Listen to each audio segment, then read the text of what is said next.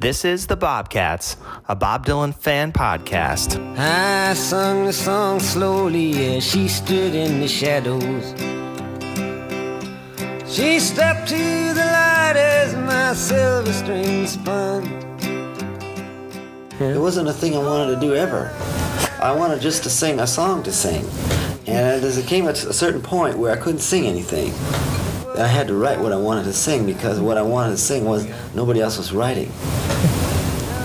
I couldn't find it anywhere. I mean, what I felt like, what I felt was going on, nobody was writing. You know, I couldn't find that song someplace. If I could have, I probably would never started writing. With a long distance look, her eyes was on fire. But the song, it was long and there was more to be sung. Hello again, Bob Dylan fans, and welcome back for another episode of the Bobcats, a Bob Dylan fan podcast. You may notice I always put the emphasis on the word fan because that's who this show is about. Those people from around the world whose imaginations have been captured by the unparalleled artistic creations of the continental drifter himself, Bob Dylan. As always, this is your host, Matt Steichen.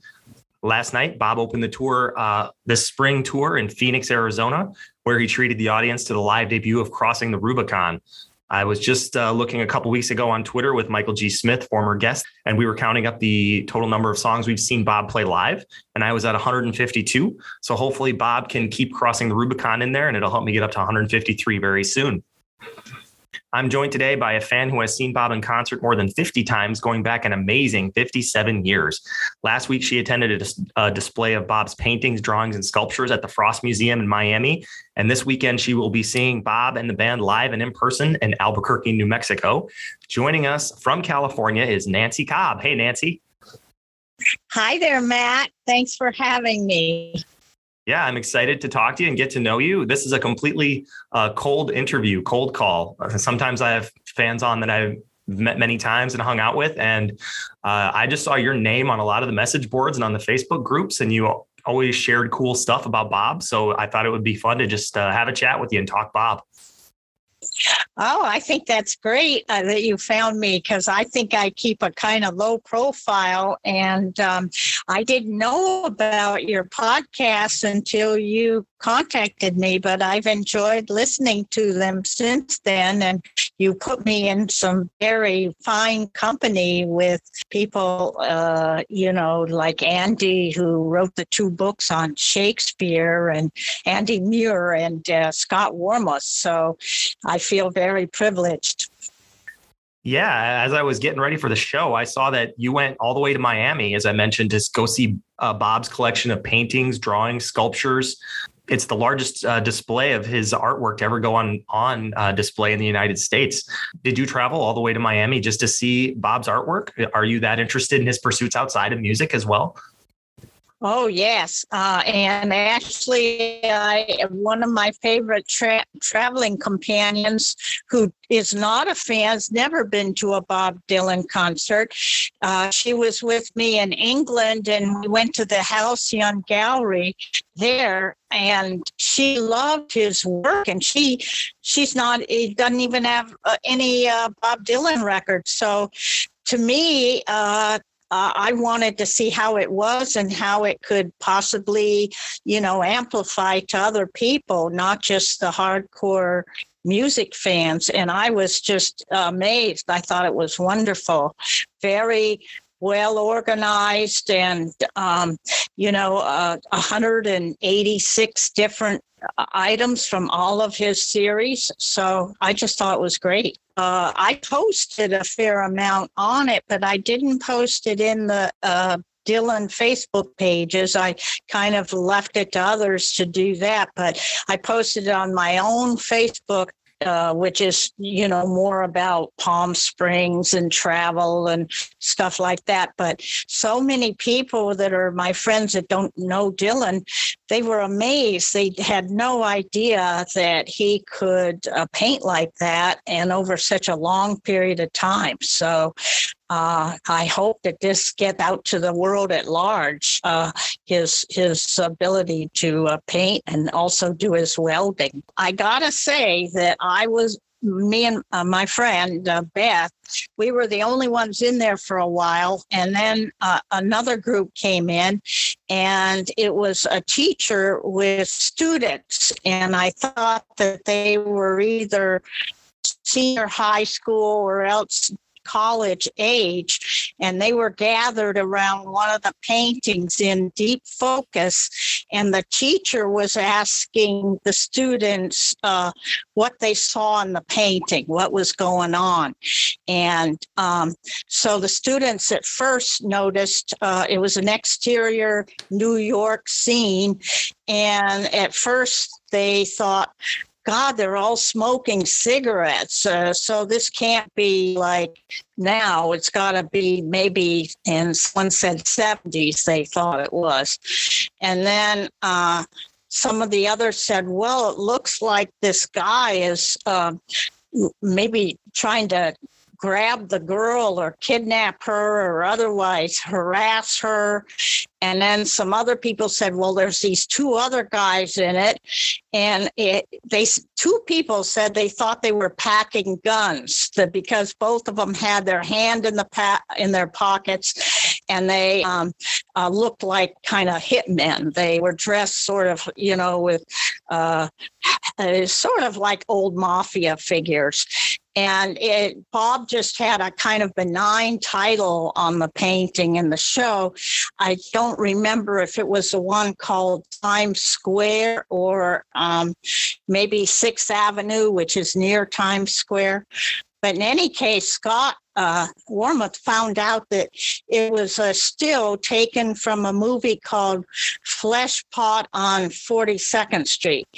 And needless to say, I've never seen this movie. I don't know if it was X rated or what, but he also put a little st- still or a little kind of, um, I think it might have been from the trailer, which showed what, uh, how the, free, uh, the frame was freezed in from the trailer. And the trailer gave you a totally different impression. It was the woman running up to grab the guy, and it looked like she was happy to see them. So, see him. So, you know, what you can get from just one freeze frame sometimes is totally different from what is actually happening. And I think that was one of the points that Bob tries to make that things aren't always as they appear, and sometimes it can be very different. So, um, you know, what I got out of it. But the kids, the student and the uh, teacher, they had no idea about the actual movies that these uh, pictures were taken from or anything and so you know they they, they but all the deep focus uh, things really do tell a story. They're about people in different situations and about people interacting with each other or not. And so they're very interesting. So this latest thing that he's doing, I think, is, you know, got a lot of uh, content and, you know, uh, things that you can see in it that are that are more than just what you'd see in just a painting like Andy Warhol, you know, with one object in there. And so, uh, you know, I, I really, I, I like this latest uh, uh, series that he's done. And it's amazing to me that he could do all of this in you know two years. And so that's just uh it's almost unbelievable actually. But anyway i loved it. And i think that anyone who makes the effort to go will really like it. It's a beautiful show. Yeah, uh, shifting perspectives has always been a theme of Bob's work, and and the many layers that are there, and different people's interactions and perspectives about what's going on in a given situation. Um, music's always number one for me, of course, but it's really cool that students are looking at his artwork and and using it as a learning tool. That's really awesome. Uh, one thing I've always uh, that I'm really fascinated about it is like the size of those paintings. Like some of them are really big, and it's it's cool to imagine Bob on a ladder or whatever you know, climbing around, putting those things together. It's almost hard to hard to imagine that he can do it. But yeah, that he's so talented that not only does he create the greatest music that we have, but he's a painter and a sculptor and a radio DJ and a biography writer, really incredible the diversity of skills he has. And of course, I always enjoy the whiskey, even though I'm not a connoisseur of that. I definitely enjoy the whiskey, and the iron gates are really cool. Uh, gives an, a connection to where he grew up working with iron. So I've always enjoyed those too. Yeah.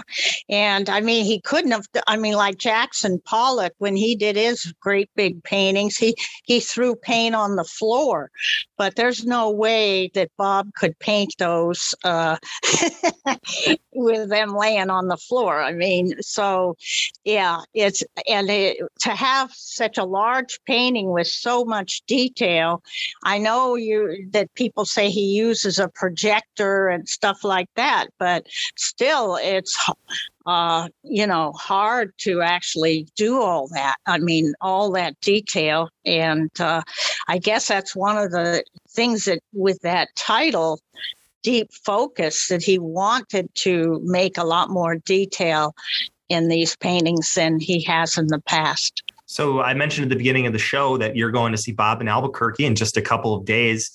I get like a nervous kid at Christmas when I have a show coming up. I pace around.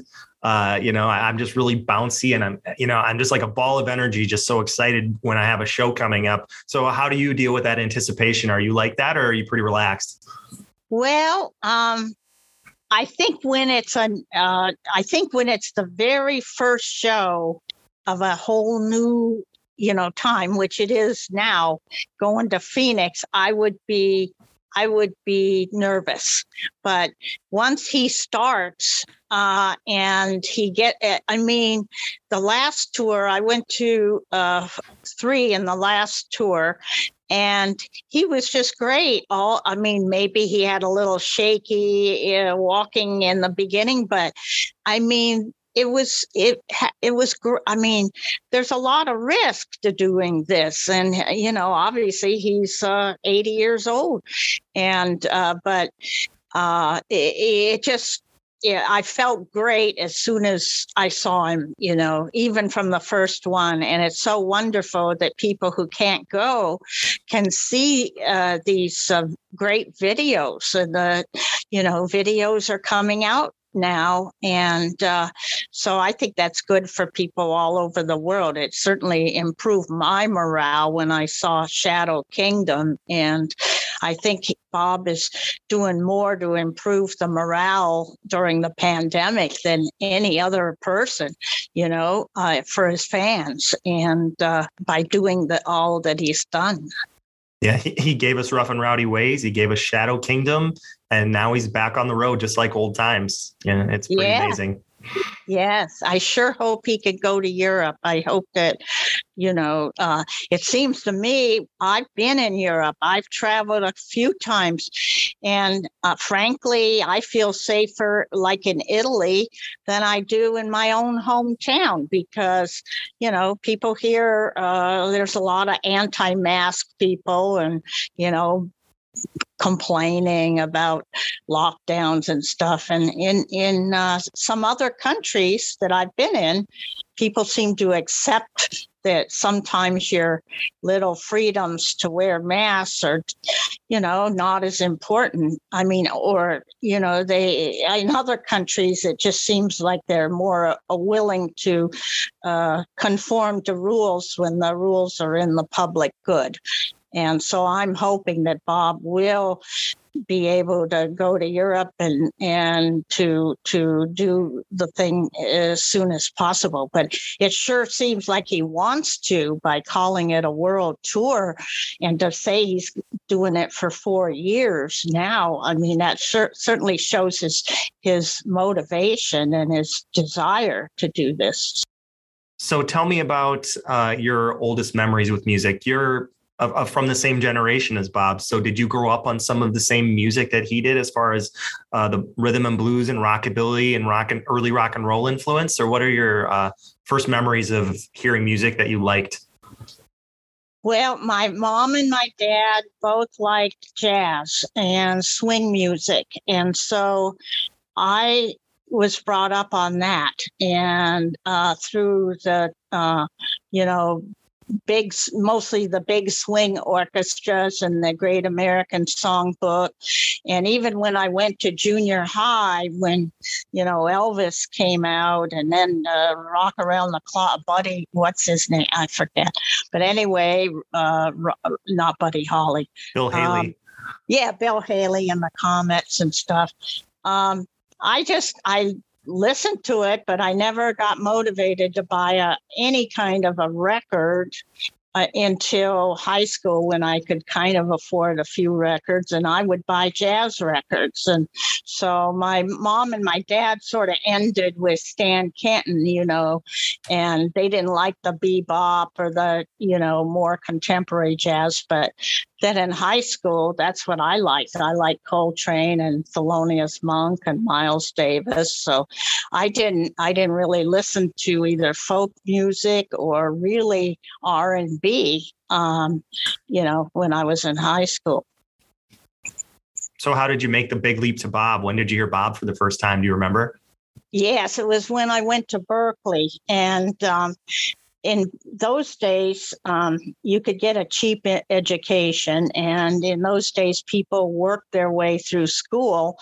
And uh, I did. I had a little job, and I also lived in a co op where you did chores and you reduced the uh, uh, cost of your room and board.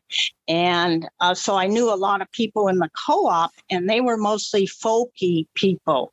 And so Bob, we listened to Bob's first album, but for them, it was, you know, he was neat, and some people liked his voice, some people didn't.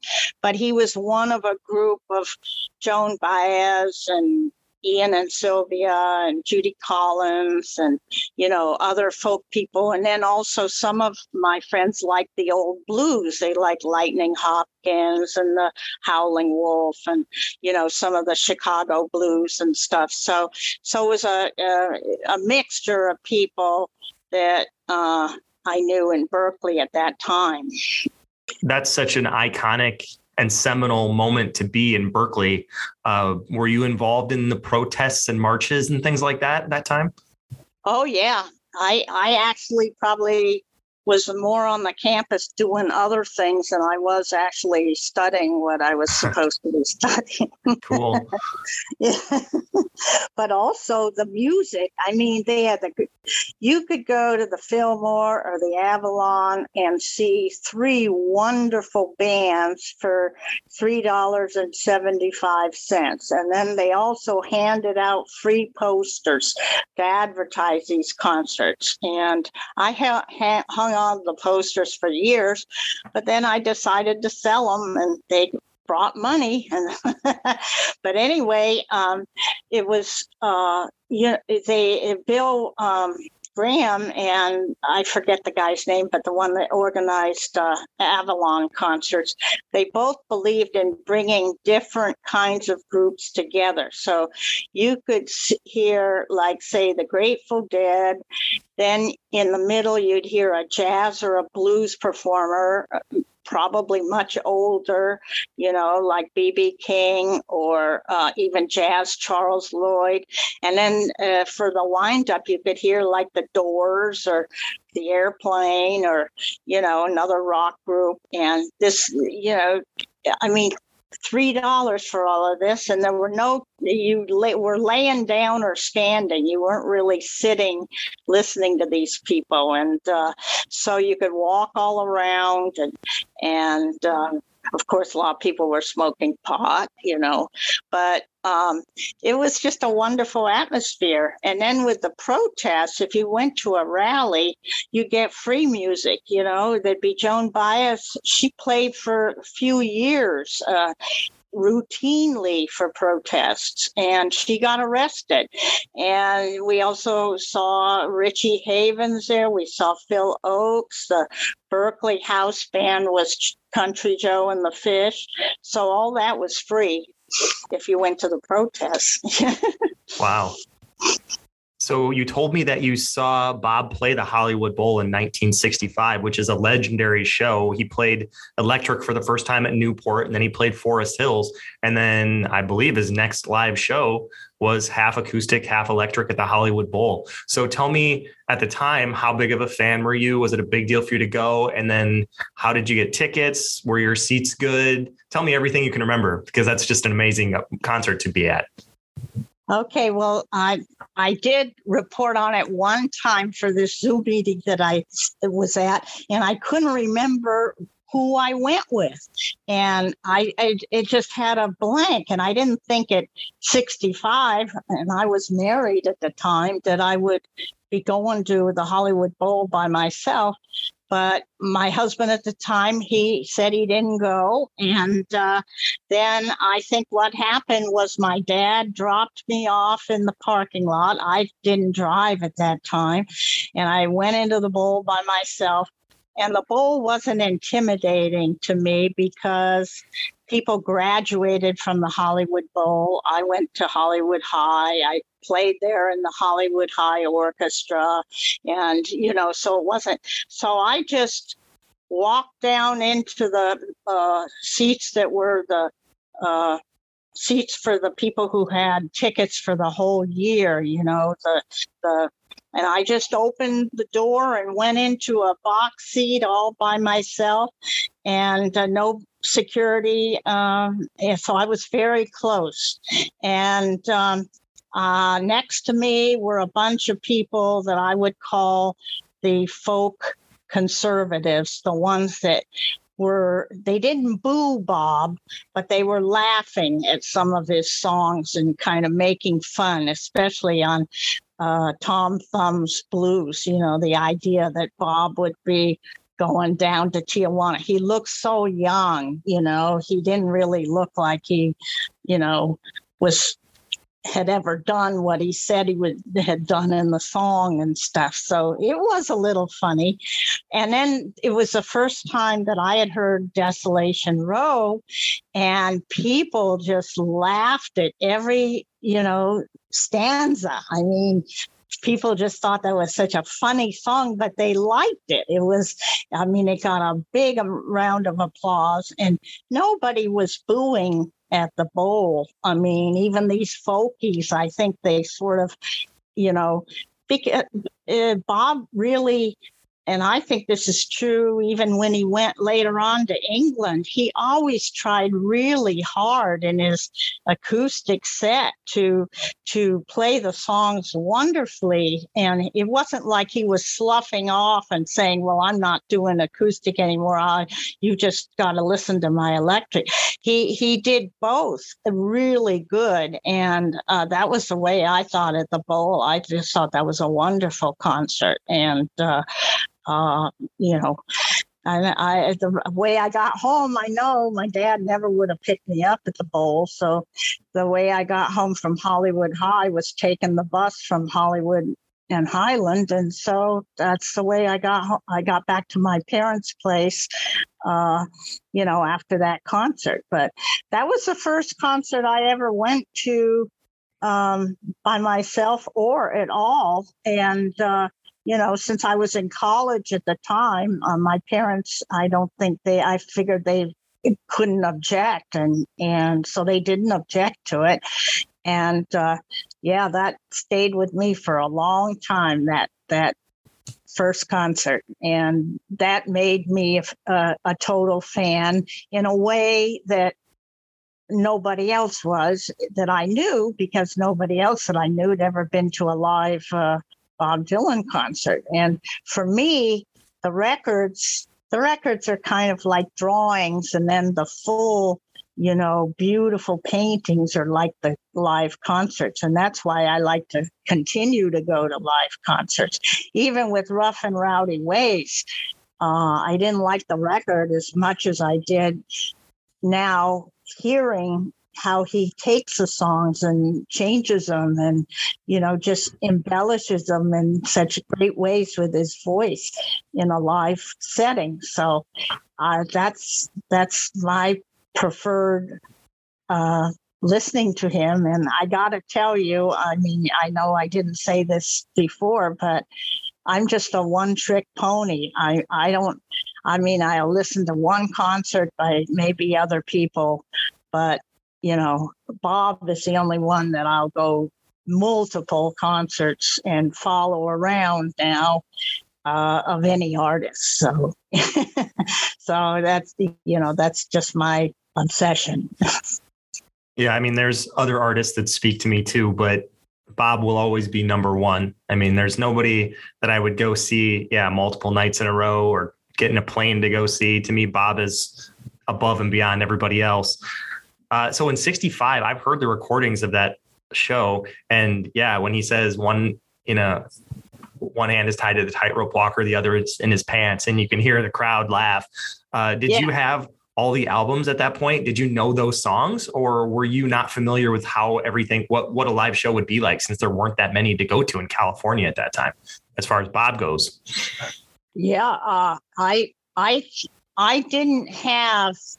I think I had the bringing it all back home, uh, but and I I forget when the exact the other two biggies came out, but no, I didn't. And uh, and certainly going electric didn't bother me at all. I couldn't figure out why people were being so upset at Newport, or or and also even in the uh, Forest Hills, there were people booing and stuff during the electric set. But out in Hollywood Bowl, you know, it wasn't like a college atmosphere. It was more like a Hollywood atmosphere, you know, a lot of actors and, you know, more what you'd call the beautiful West Coast people. You know, it was right. a different crowd. It wasn't an academic style crowd at that concert. And so they probably didn't even know that people had booed Bob in the last two you know, last two uh, concerts. That, you know, he was having a big party and all these movie stars were going. And we heard about, you know, how he was, you know, schmoozing with uh, Hollywood you know, actors and stuff like that. So we just didn't have that rebel type of feeling about him uh, you know that he was you know being against the audience or against the promoters or anything the way it seemed like it was in uh, in Newport. So, what's it like for you to reflect back on this almost 60 years later? I mean, did you imagine that his music would mean so much to you that it would be a part of your life for this long? It's it's really pretty amazing.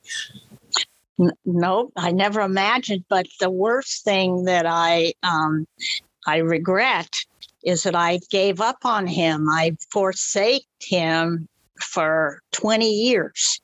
And I didn't listen to his albums. I didn't go to any concerts. And I look back on that after, you know, uh, going back to him after 20 years.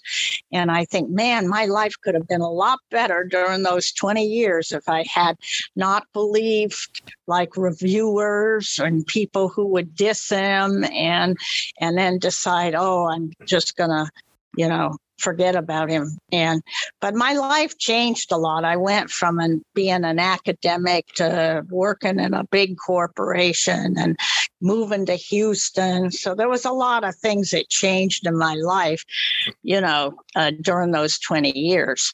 But I didn't get back I went to uh, my next live show was at uh, the Spectrum in Philly when I was working for a drug company in in Wilmington, and um, I didn't like that one that much. And I, uh, looking back, I tried to figure out why didn't I like it because I didn't really I didn't really uh, know that much about the band, but after that, I loved the band's music, and I, you know, I, I that was another group that I bought records from, and And but why? And I thought, why? And I thought maybe it was just that I was too cheap and I didn't like the venue because, you know, Berkeley, we got used to all this free music and nice little places or, you know, spontaneous things. And here I went to this arena that I'd never been to for anything else. I also, it was loud. And I think in 74, maybe uh, at least in my point of view, the sound quality wasn't that great. You know, I couldn't really hear Bob's Bob's voice the way I wanted to hear it, and and, and uh, so maybe it was because I just didn't like that second concert, and I didn't want to spend a lot of money that I just stopped going to live concerts. But you know, I I uh, but I know I also was too influenced by reviews and by what other people said too at, at, during those during that time. Well, I think it, it, would be difficult. It's it's a lot different than seeing him in a coffee shop or something. I think when I listen to those 74 tapes, there's parts of them I like, but I can also see where they're a little less spontaneous, a little more corporate uh, and they're just not as intimate. So i could see where you where you're coming from you know if you're used to smaller more intimate venues that that was a, a big stadium tour and you know one of the first the big publicized comeback tour is just maybe uh, harder to get into. Um, so how did you uh, get back into it then? Uh, 20 years later you said was it uh, a decision or did did you hear something or how did it how did you get back on board well, I heard the album. Um, I I had bought Blood on the Tracks, but I couldn't really listen to it all that much the way I normally listen to, because I thought it was so sad and and painful and uh, I mean, the only song that I really listened over and over again that I just loved off that album was Simple Twist of Fate. And um, nowadays, I like more of the songs on Blood on the Tracks, but it's not I mean, I wouldn't put it on my top five list the way some people think that's either their greatest. It, for me, it wasn't either number one or number two. Let's just put that way. And then uh, when he got into the um, uh, Christian part, the gospel part, I really rebelled against that. Uh, I'm sort of from the left, but I can still criticize the left. And I think one thing is that you, uh, a lot of people from the left are not very tolerant. And I just couldn't see how, even if Bob Dylan were singing Chris, uh, Christian music, how it could be good. I mean, but of course, I didn't listen to it either. So it's so stupid to have an opinion when you're not even listening to it. But that's it. I didn't want to listen to it. That's and, the last. That's the last Bob territory I discovered too, because for years I'd heard, you know, even people that liked current Bob Dylan would say, "Yeah, but he did go Christian for a while there." So that was the last Bob Dylan music I ever explored, and now I love his Christian music, even though I'm not really a Christian either. Yeah, yeah, me too. My actually, my favorite um, uh, official bootleg is Trouble No More. I just love listening to the uh, the whole thing, and uh, uh, and you know that and he was supposed to had a great band. You know, I'm not a real expert on the other musicians, but I mean, he he convinced the i mean it seems like he can make a good band uh, and play any kind of music with them you know? He just sort of in his way he teaches them to to you know what he wants to con- and, yeah uh, to convey what he wants to to convey. And yeah, yeah. If, if bob's passionate about something then his voice is passionate and then he makes it soar. And he absolutely did that in the late 70s, early 80s. Yeah. Well, the way I got back into it was, uh, you know, the 90s was, well, big depression things in the 80s and 90s was just, the, you know, the demise of the left and the coming up of the greed is good philosophy and then the horrible sad things with aids i knew a lot of people who died and and then, it, but in the late 90s, um, when Time Out of Mind came out, um, the one thing I re- remembered about Bob is that he can kind of, he can kind of empathize. Uh, and he sometimes gets in trouble for empathizing, like obviously when he empathized empathized with Lee Harvey Oswald, he could say at that, you know, he said, I could understand a little bit about where he's coming from, you know, because uh, Bob is he's been on the outside. He's felt like an outsider. He's felt tricked and and cheated and stuff. And but then I I thought of the Time Out of Mind album as an OJ album, and I just thought, what's he into? And those two songs, especially "Can't Wait," I thought, oh man, it's he's talking about love turning into hate, and even the idea of being so unstable that you don't know what you're going to do next. And also, like your brain's been bolted to the wall. Yeah, yeah, that you don't have control of what you're doing. And, um, you know, uh, during all that drug culture and everything, people don't, you know, you know, it was crack and all that.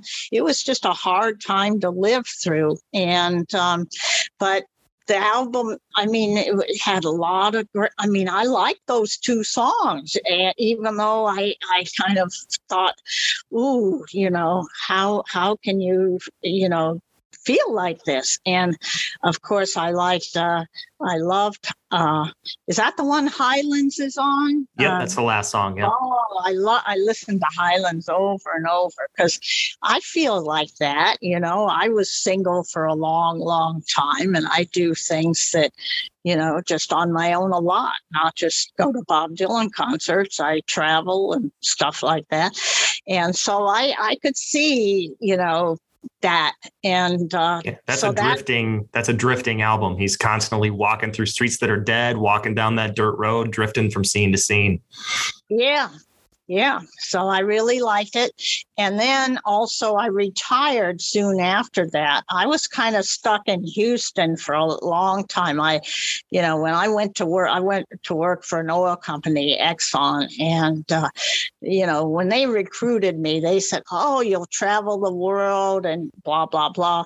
But then the oil prices went up and they started cost cutting and, and then they went down. And so I got stuck in Houston for 20 years and I, I really couldn't stand living in Houston, even though I had a good job.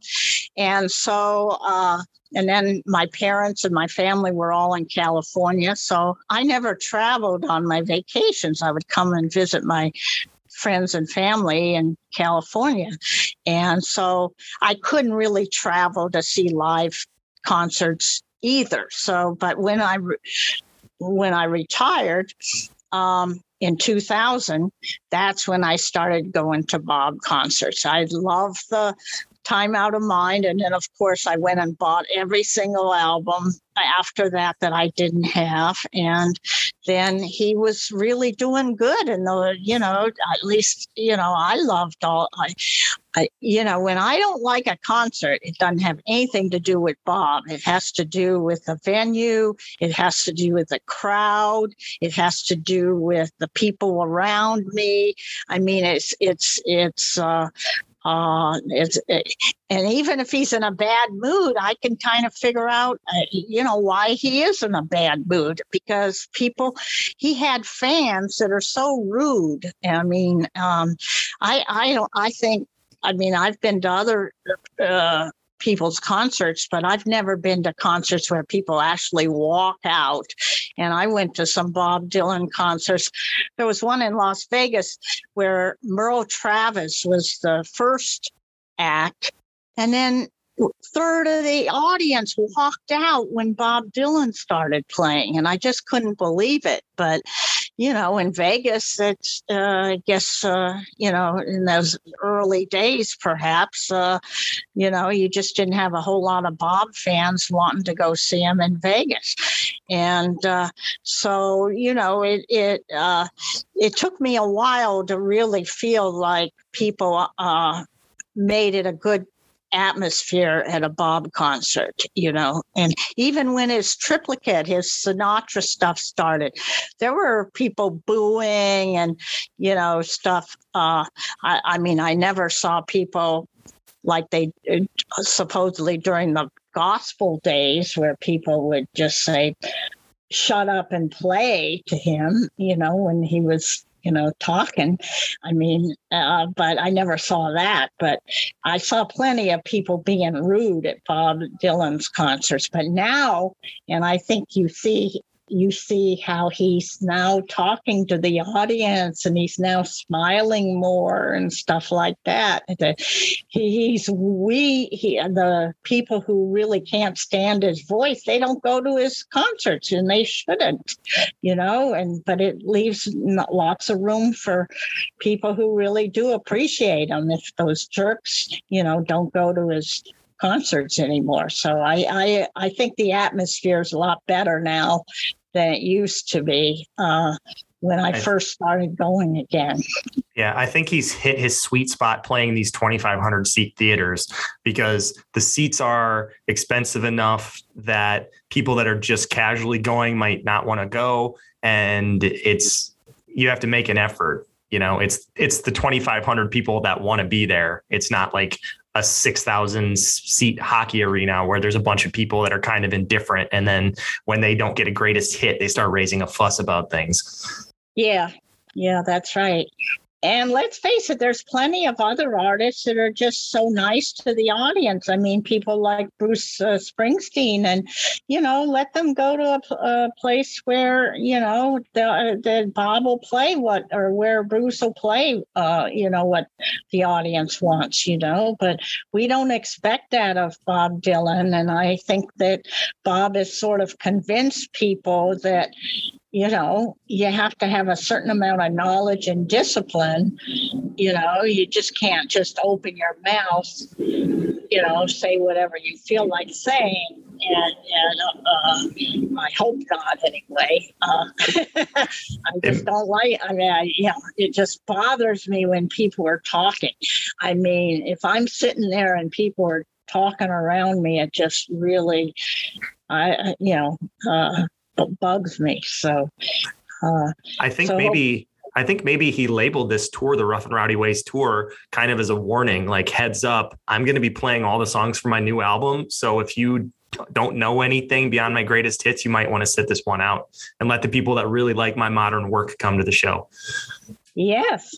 And what's so amazing to me is that in this uh, this last I mean I I I uh, started you know i started looking at more uh, reviews and stuff like that lately. And um, there's young people who haven't seen him before that have only started to know him through the pandemic who are now his fans. And to me that's just wonderful and amazing that uh, you know and i think that when you first decide that you're a fan of someone's sometimes those are the songs you like the best. And so there are a lot of people who like his modern stuff much better than his original stuff where you know to the old folks they, they you know they think oh bob is a man of the 60s and stuff like that but he's not you know he he changes with the times and uh and i think the fact that young people are really coming in um, means that the new songs are more important to the group of people you know? And um so I, uh, I, I just, uh, I don't mind at all that he doesn't play any uh, or very few. I mean, I heard him play like a Rolling Stone and Ballad of Thin Man plenty of times, and you know, so I just loved it when he started playing uh, Every Grain of Sand. I mean, that was just totally amazing to me because that's one of my favorites, and you know, so you know, I think. Um, I I just hope that uh, you know he keeps keeps it up. I mean, I'd I'd like him not to play every you know maybe. Well, I wouldn't. I don't know. I shouldn't say what I want him to play. whatever he whatever he wants to play, right? What he plays, yes. Whatever he wants to play. No, but I mean, what an amazing accomplishment that someone who wrote the iconic songs of an era 60 years ago is willing to constantly reinvent himself. I know that's a cliched term, but really like cycle through his creativity and and make new things and then try to win over an audience with his new material. I mean, that's just such a gutsy thing to do. Yeah, that's right. Yeah. So tell me about uh you said you, you know your family wasn't really interested and you started you know after you retired started following bob around on your own was that perfectly fine with you or did you do you think you at some level kind of craved the idea of like being part of the community that's that is the bob dylan fan world? Uh, i know you've been a lot more involved with it now on social media and stuff over the last few years. Is that something that that you think you kind of wanted and that you've liked that you've enjoyed Oh, well, I just sort of gradually got into it because I was kind of late in coming to Facebook, uh, 2009. I think other people, and then I don't do other things like Twitter and, and that. But the thing that got me going was once I started going to concerts again, um, you know, I, I would buy my ticket on Ticketmaster. And then I was so pissed off because I uh, would decide to write a review on Ticketmaster. And then I'd see all these terrible reviews and stuff. And so I just thought, I'm not even going to do this anymore. I'm going to find another place. So I wound up uh, finding Bob Links online and starting about in, uh, you know, 2015, something like that, maybe 2014, I started posting reviews of of my of concerts on Bob Links, and Bill was kind enough always to print them, so I was really happy. And the people on Bob Links are much more knowledgeable. But then I didn't meet anyone really who liked uh, Dylan in the way that I did until I started joining some of the Facebook groups. And the first time I met, went to a meetup was in Vegas, and it was Caroline Schwartz, who has a big Facebook group, you know, Bob Dylan Fan Club. Um, she had a meetup, and I got to meet about 20 people, and it was so fun to actually meet people. And uh, then uh, I started going to other kinds of meetups. Uh, a biggie for me was one that the Edless Cafe had in London when I went to the Hyde Park concert, and I met people over in England, and I saw how people were just so dedicated to Bob. I mean, you know, all over the place. And I met in England, we had people from about five countries there, you know, Italy and Spain and even Nepal. And I got to meet all these people. And, uh, you know, I thought he, you know, he he's a world person. He's he's not just a U.S. and and uh, he and uh, you know, America's kind of been the reputation of America's going, you know, down the tubes, you know, and so Bob is the, you know, that's like he's an American and he's making people happy all over the world. And so that was sort of a very nice sort of feeling that I could be part of something good from the United States. And um, so, you know, it's been really fun. I've met a lot of really nice people. And, uh, you know, through the Dylan uh, uh, Facebook groups and stuff. So that that's been wonderful. And, And you uh, went to Tulsa too, right? Oh, Tulsa was great. Yeah. Uh, I was sort of an academic for a while before I went into industry, and I used to go to meetings, you know, academic meetings. And people were all, it was hard to talk to other people. They, they, you know, they protect their own knowledge and they don't want to, you know, share, you know, but it was totally different atmosphere at uh, that. There was about half fans and half academics. And then they let some of the quote unquote fans give talks. And uh, and then some of the obviously, but it was sort of half and half.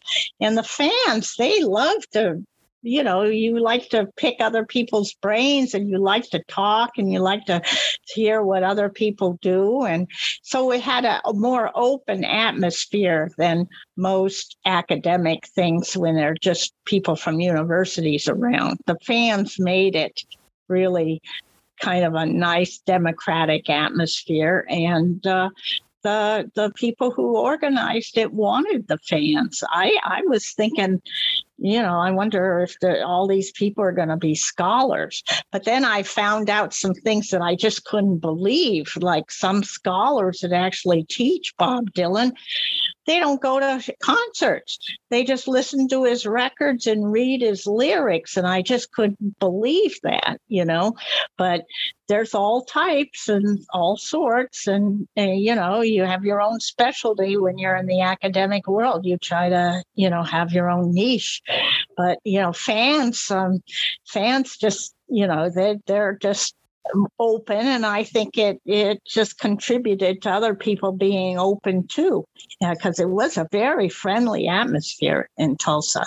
And uh, now I I love the idea of Tulsa, and, uh, and I, I, now I'm a quote unquote founding member, so I'll be going to Tulsa again in May, and uh, so you know, it it it was a wonderful thing in in 2019 ha- having that happen, and it's wonderful that Bob Dylan is giving his stuff to Tulsa. I think he came from the middle of this country, and um, you know, obviously New York and California, they're supposed to be the culture capital of the world, but that doesn't mean that that has to be forever. And it can mean that, you know, also Tulsa has a big Native American, you know, influence. And so that part is good too. So I, I'm happy with uh, my interaction with Tulsa and, you know, looking forward to the Bob Dylan Center opening this year. So I hope to join you there sometime. Definitely on the bucket list for me. Uh, uh-huh. you, you talked about going to London uh, going to Vegas. Uh, where, uh, what have been some of your uh, maybe favorite shows that you've attended? Okay, well, I'm thinking the first favorite show that I attended um, uh, is uh, was one in San Diego, and it doesn't have it much to do with what his set list was, but whatever. But it had to do. I'm going to show you my lucky shirt. Uh, this is what I was wearing at this San Diego. Oh gosh, I know they can't see it on the podcast, but it was a bright yellow blouse, a vintage Mexican blouse with a embroidered turkey on it. And this was in an outdoor concert, and I was in the fourth row, and it was very reasonable for being in the fourth fourth row. I'm not a big spender. And it was called Shelter Island. And it was outdoors and it was cute because it had all kinds of little boats and kayaks that could just pull up next to the venue and hear Bob for free. So, and they were all very nice. They didn't make a lot of noise or anything, but so it was a very good concert. But Bob I think I was this bright yellow object in a sea of brown and black. And he locked onto my eyes. I thought it was like lasers pointing at me, two laser pointers. So for about a second, maybe two seconds, him and I were just staring at each other, and it was like an electric shock went through me. And then it only happened for that two seconds. But the very fact that he must have seen this yellow blouse in this sea of something else. And I understand he's nearsighted. He really doesn't see a lot. At least I wouldn't think, you know, very far fourth row is still a fair amount away from the stage. But that was my favorite because that was the first time I had a personal connection with Bob and, and the only time really. And and then my second favorite one was one where I was trying to stimulate a connection. And this was in 2019 at the Beacon. And 2019, he had all those mannequins. He had the three mannequins behind. Yep. and I think their names were Fiona, Rachel, and David. Well, I decided I was going to dress up like one of the mannequins with a long gown. And then I asked the people behind me, I said, Would it be okay if I just stand for one song? So I got their permission. And for things have changed at the beacon. And here I had a thing about Fiona Hill. I wanted to stand there and stare at him with kind of a uh, oh, what do you call it? A stoic expression. I was remembering her testifying and seeing her, you know, talk about the Ukraine and Russia and what she knew. And she was just a really great personality on television. So I stood up there motionless with just an impassive expression on my face, hoping he would see me. And obviously, I, I knew he could see me, but he didn't. He looked straight over my head. He never looked in my eyes. He was looking this way and that way. And even though I stood there for the whole song, I never got the impression that he acknowledged that I was standing there. Maybe he thought I was rude, but the people behind me i mean i got i got permission for one song. But anyway, but the very fact that I had the nerve to do that, that I kind of gave myself credit for, oh, look at me, I'm doing this. And so that was another one of my favorite. Plus, The Beacon in 2019 those were just ultimate songs for me. The the way that that tour went in 2019 and ending at the Beacon, I just thought, oh, he's playing. He every night is better. I mean, I know that's not a great thing if you're writing reviews and stuff. You can't just go ahead and says, well, I this was better than last night. This was better. You have to find things to write about if you're writing a review. But but for me, that's the way it was. 2019 19, he just got better and better and better. And um, and then um, and that was after the london concert you know where he was using the big screen and looking happy and you know it just seemed like he was in a good mood in 2009 so uh, I mean, 2019.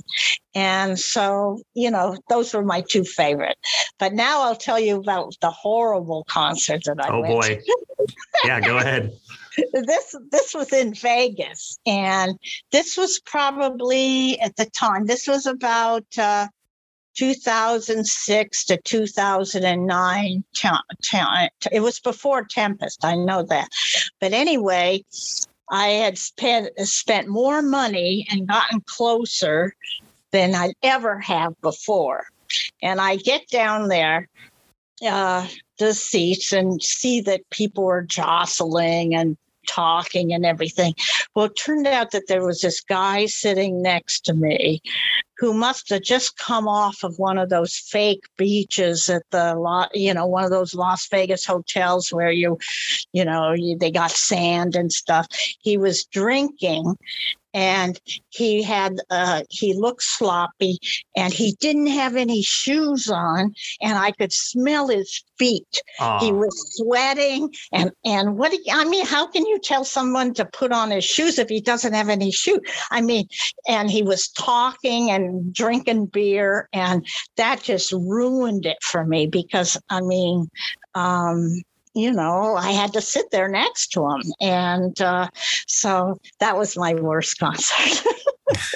we had, it was a, it was a Merle uh, head, uh, Merle co-headliner tour. And during Merle, we had, uh, we were sitting next to a middle-aged gentleman and his elderly mom and his elderly mom had too much to drink and she passed out and fell over on top of us during merle's set and it actually oh. like knocked all three of our chairs like out of the row. It like broke the chairs. And oh. so we spent literally Merle's whole set being like, security, come like remove these people, fix our chairs before Bob gets out, please. Like, don't don't let this ruin Bob for us. And they did. They cleared them out, but it took a long time.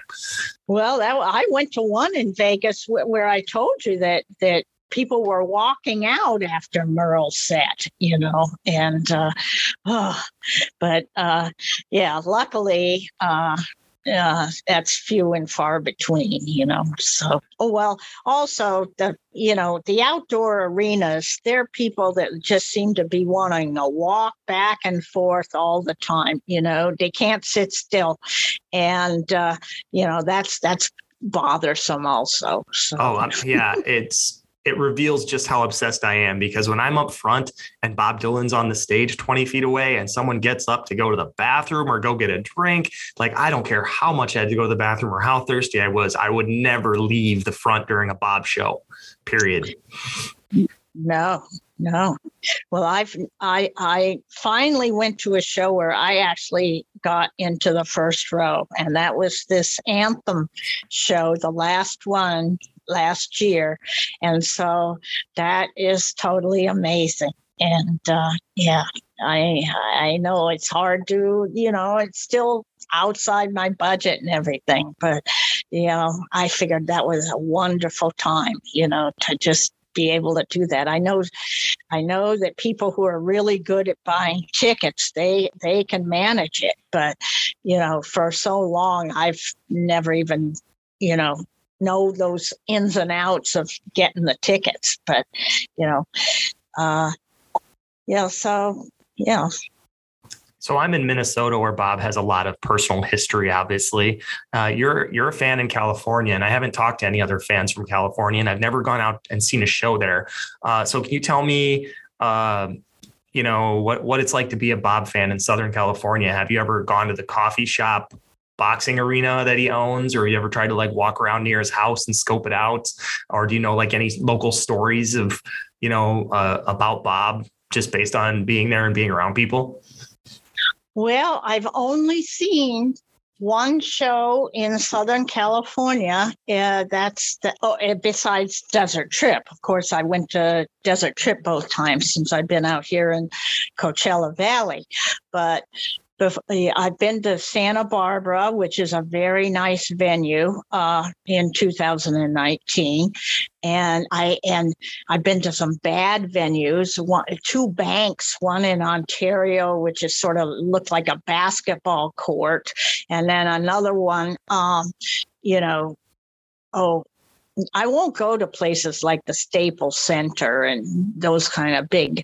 So I really, and I have, I've, I've been in that. Uh, I tried to look at where the boxing arena was, but it's off limits. Uh, I did go into that coffee shop, but I understand that his house is is totally impenetrable. It's like it's a jungle, totally. And people, some people who don't even know how to even approach it because there's, you know, um, he's, you know, got a lot of acreage now, and then there's a lot of foliage. And uh, so, uh, I've never known anyone recently. Now, my friend Marty, who, you know, I might tell you about later on his book.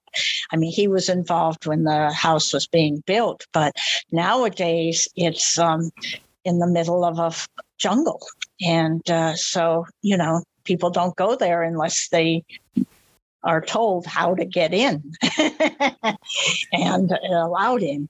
And so, um, uh, in Southern California, I've just never known anyone that was a real real devoted Bob fan. Uh, it's just not been my uh, bailiwick. Uh, even in Houston, uh, the people I know now, I know some really nice fans from Texas now, and I'm going to be going to the San Antonio concerts, and we're going to be joining up together to see him in San Antonio. But but I never knew these people when I was in Houston actually working for Exxon and I and uh, I wish I'd gone to the last. You know, there was a Rolling Thunder, but that was even before I went to Houston in '76. There was one in uh, Houston, but I didn't go. And um, yeah, as, as I said, I just never went through this in '74. So it's uh, you know, it's just a whole different experience for me now knowing. Uh, but in Santa Barbara, um, you know, I, I'm a, I like the Edless Cafe. That's probably my favorite place on Facebook, and they like to have meetups. They want people to be able to meet each other and get to know each other. So I volunteered to have a meetup in Santa Barbara, you know, and uh, got the place and everything, advertised it on the web, uh, you know, on Facebook and everything. Nobody came. I was the only one.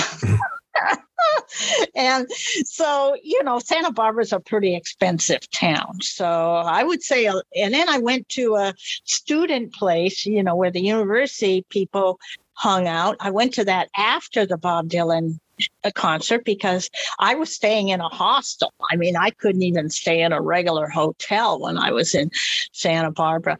And um, these these students there who were from I presume the University of of California at Santa Barbara they didn't even know Bob Dylan was playing there.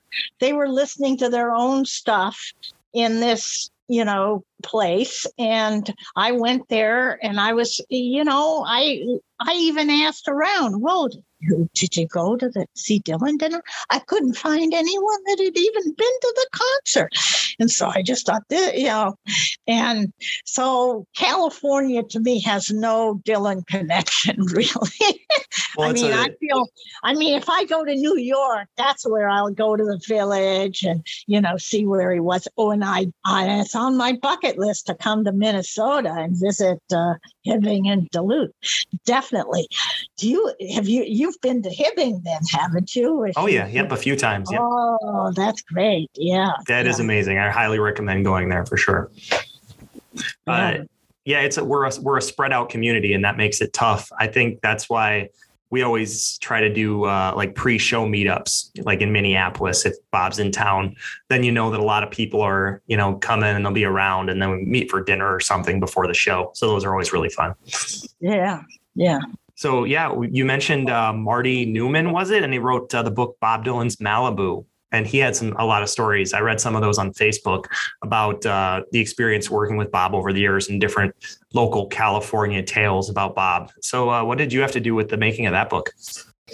Well, I had to persuade him. Uh, he I got to know him in Palm Springs in 2014, and he actually was, you know, I've been married before, but none of my well, I won't, I, I shouldn't say none of my, but anyway, my husband was not interested in Bob. I mean, none of them. I mean, well, there were three, so none of them.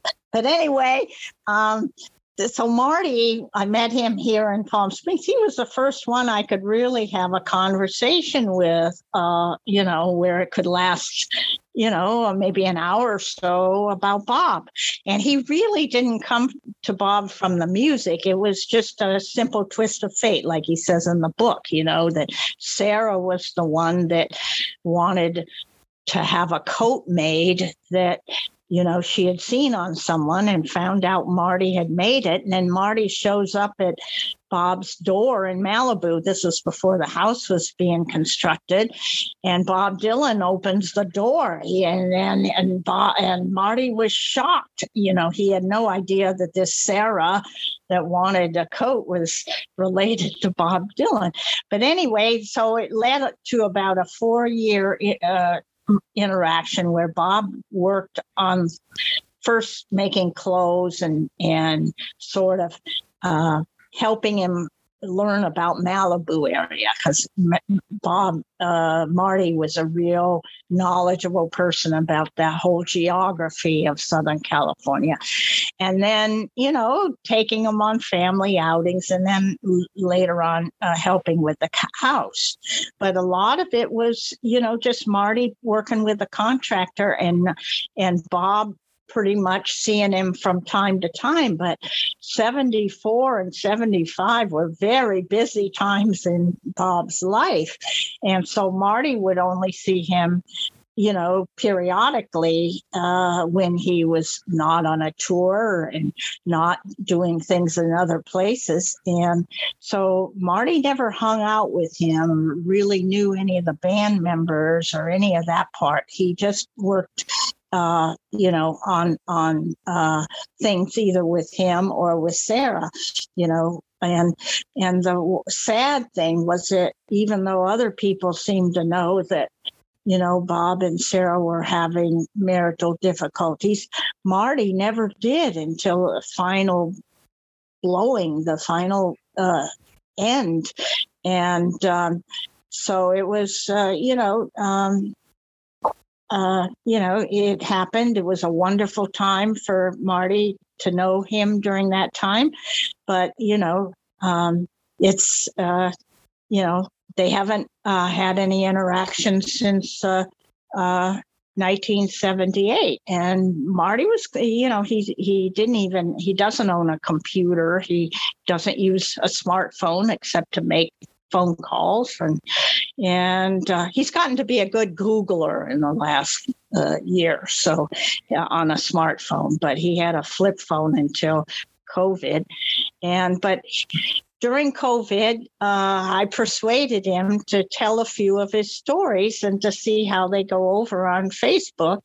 And so he did and and it turned out they had a pretty good I mean, a wonderful reaction because sometimes people post stuff about, oh, they did this with Bob and they did that with Bob, and it gets bad reactions. And and so we were ready to just stop telling stories if we got a lot of bad feedback, but it just seemed to lead to, you know, um, we never expected any reaction from Bob. Just we knew how Bob was, and and the people.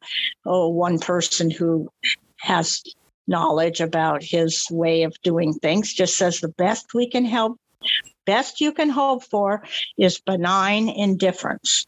And so that's what we have. We have benign indifference. But it was really fun to work on the book during COVID and also to get it done for his um, 80th birthday, which is a big milestone. And and it came around the same time as Marty's 70th birthday. And Marty was thinking he was getting old at 70. And of course, you know, 80 is different than 70. And so, you know, it was just a labor of love. You know, I just was the, I sort of was what they call a story editor, and I did some of the social media publicity, but they're all just Marty stories about his time working. And um, it would be wonderful if Bob would uh, say one way or the other whether he painted that picture that Marty thinks this that he painted, but we don't expect it, and uh, so you know so that's it's sort of a mystery. Then that's one reason why i like his art and why i went to that show in miami. I wanted to see other examples of early works but the only work that they had in the show that was early were these drawings from 1973 that went into a book uh, called Writings and Drawings uh, that Bob and this was way before he got to be commercial or to go through any galleries or anything like that.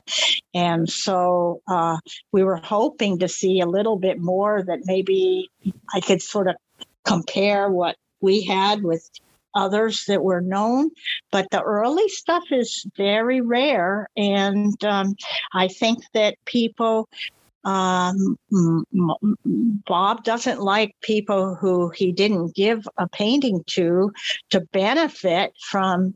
You know, he doesn't like people to make money off of things that you know maybe their last relative has like you know and stuff so i'm hoping that any early works that his friends have um, get donated to the Bob Dylan Center or somehow get out there to the public. But, you know, not, you know, money shouldn't be made off of gifts. I agree with that. And so, um, you know, but so that's what our goal is is to if we can figure out that bob did it then then we'll donate or marty will donate it to the, the bob dylan center i mean we we think that things that are early should be seen and just like bob wanted all his archive to go somewhere that people will see and so uh, but anyway um, you know, we we had fun writing the book, and uh,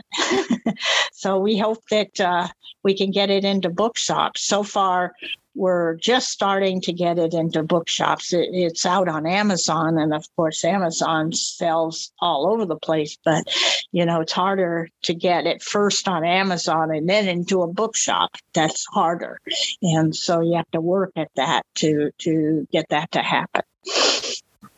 You mentioned at the beginning of the show that your parents like jazz music, and uh, you told me that you met Mose Allison one time, and uh, that had a Bob connection. Can you tell me about that?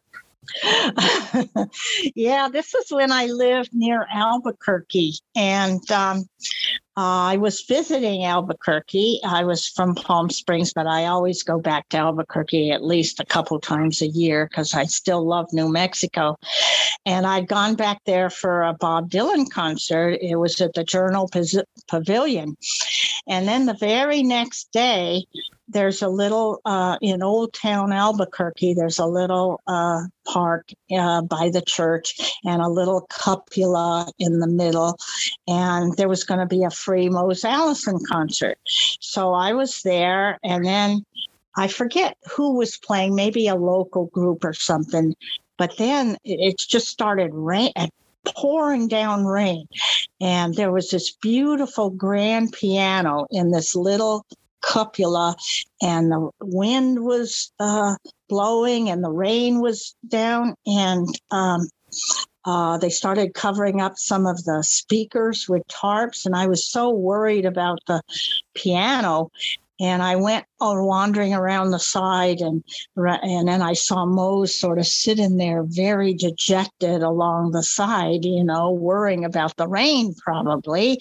And um, I just went up to him and tried to encourage. I said, "Oh, the sun will, sun will come out for you," you know, blah blah, and trying to cheer him up. And and he says, I and he, I said, you know, I had a a dream last night. I said, I was at the Bob Dylan concert last night. And then when I came home and went to bed, I had a dream that you were there too, seeing Bob Dylan. And then he invited you up on the stage to sing Parchman Farm. And then he opened his eyes and he looked at me and he says, where are you from? and it wasn't like what state, it was more like what planet, you know.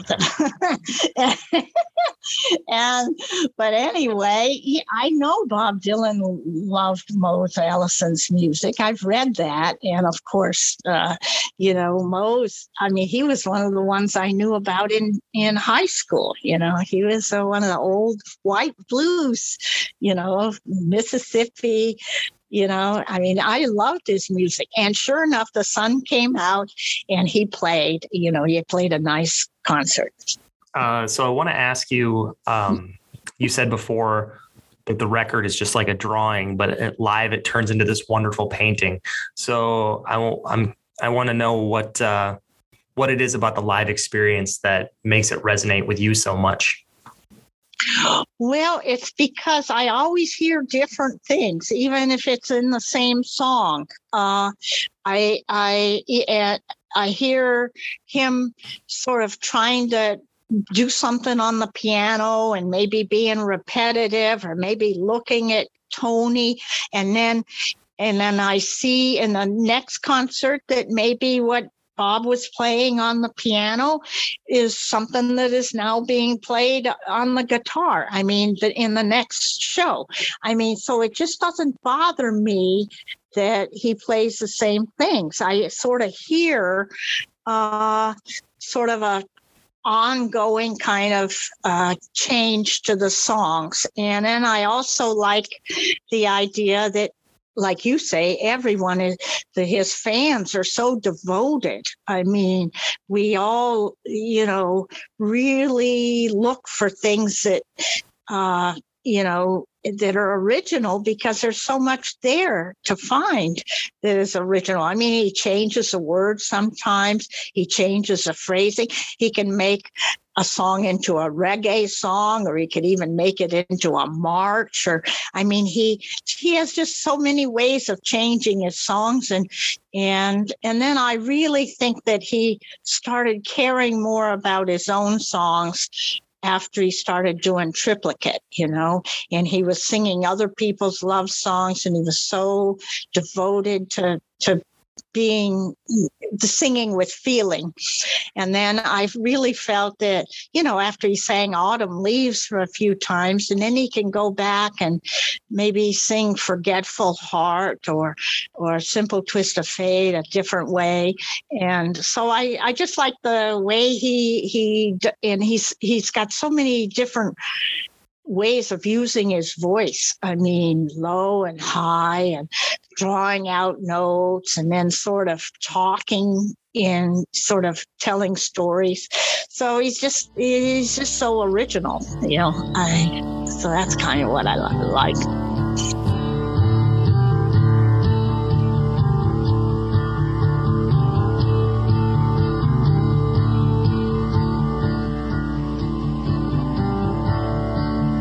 selling postcards of the hanging. The passports brown. The beauty parlor is filled with sailors. The circus is in town. Here comes the blind commissioner. They've got him in a trance. One hand is tied to the tightrope walker. The other is in his pants And the riot squad, they're restless. Need somewhere to go. As Lady and I look out tonight from Desolation Row.